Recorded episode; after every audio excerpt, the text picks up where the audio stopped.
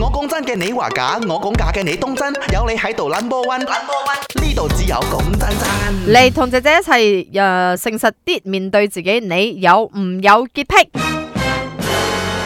我咧就好過我另外一半，我啊？係喎，佢真係佢比較好超噶嗬唔。係佢其實唔係面唔對係咩事嘅時候至唔超嘅咧？覺得反而佢有潔癖喎，有冇可真能？係嘅。但係佢又唔真係落手做嗰下犀利喎高啦，呢啲咪我唔係中意乾淨，但係我唔會落手打理， 即係我唔會打掃呢啲咁嘅嘢。佢好少嘅嘛，最多咪吸塵機除下除下。不過當然佢而家粗身大細咁樣係就就不不適宜咁係樣係係啦係。但係點解我咁講咧？我發覺咧有一日，誒點解喺屋企啊？我咁樣爆佢嘅大鑊，好似唔係咁好啊冇。所謂啦，冇聽噶啦。佢會啊佢聽㗎， 佢喺屋企趌腳行。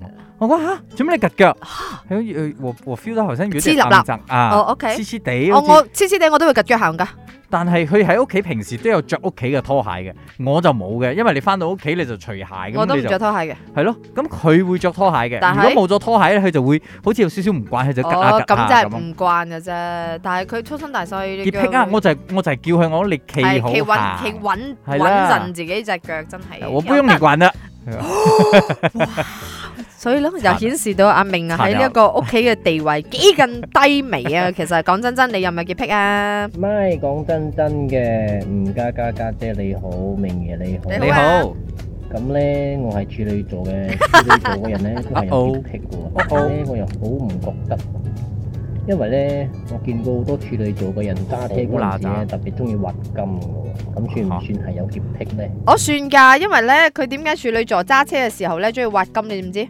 因為佢點解愛乾 淨咯，因為佢中意佢佢嘅要鼻孔裏邊嗰種乾淨嘅感覺，所以佢就會揸車唔係挖金啊嘛但係我覺得處女座咧兩種人係嘅，中意乾淨嘅咧，即係行貴馬啊，中意就要好中意，跟住嗱喳嗰啲，我真係見過處女座嗱喳到嗰啲衫係攝喺佢呢個床底，攝住，然之後已經發臭啦。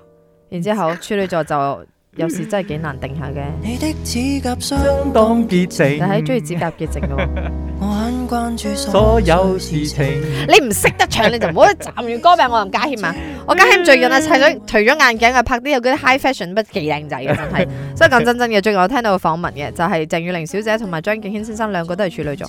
其實處女哦座基本上都係愛乾淨嘅。若然你係處女座又唔愛乾淨，係咪嗨到其他星座哦，？但係處女座好爛㗎嘛一啲，懶還懶，愛乾淨愛乾淨兩回事嚟嘅。講真真，你有唔有潔癖咧？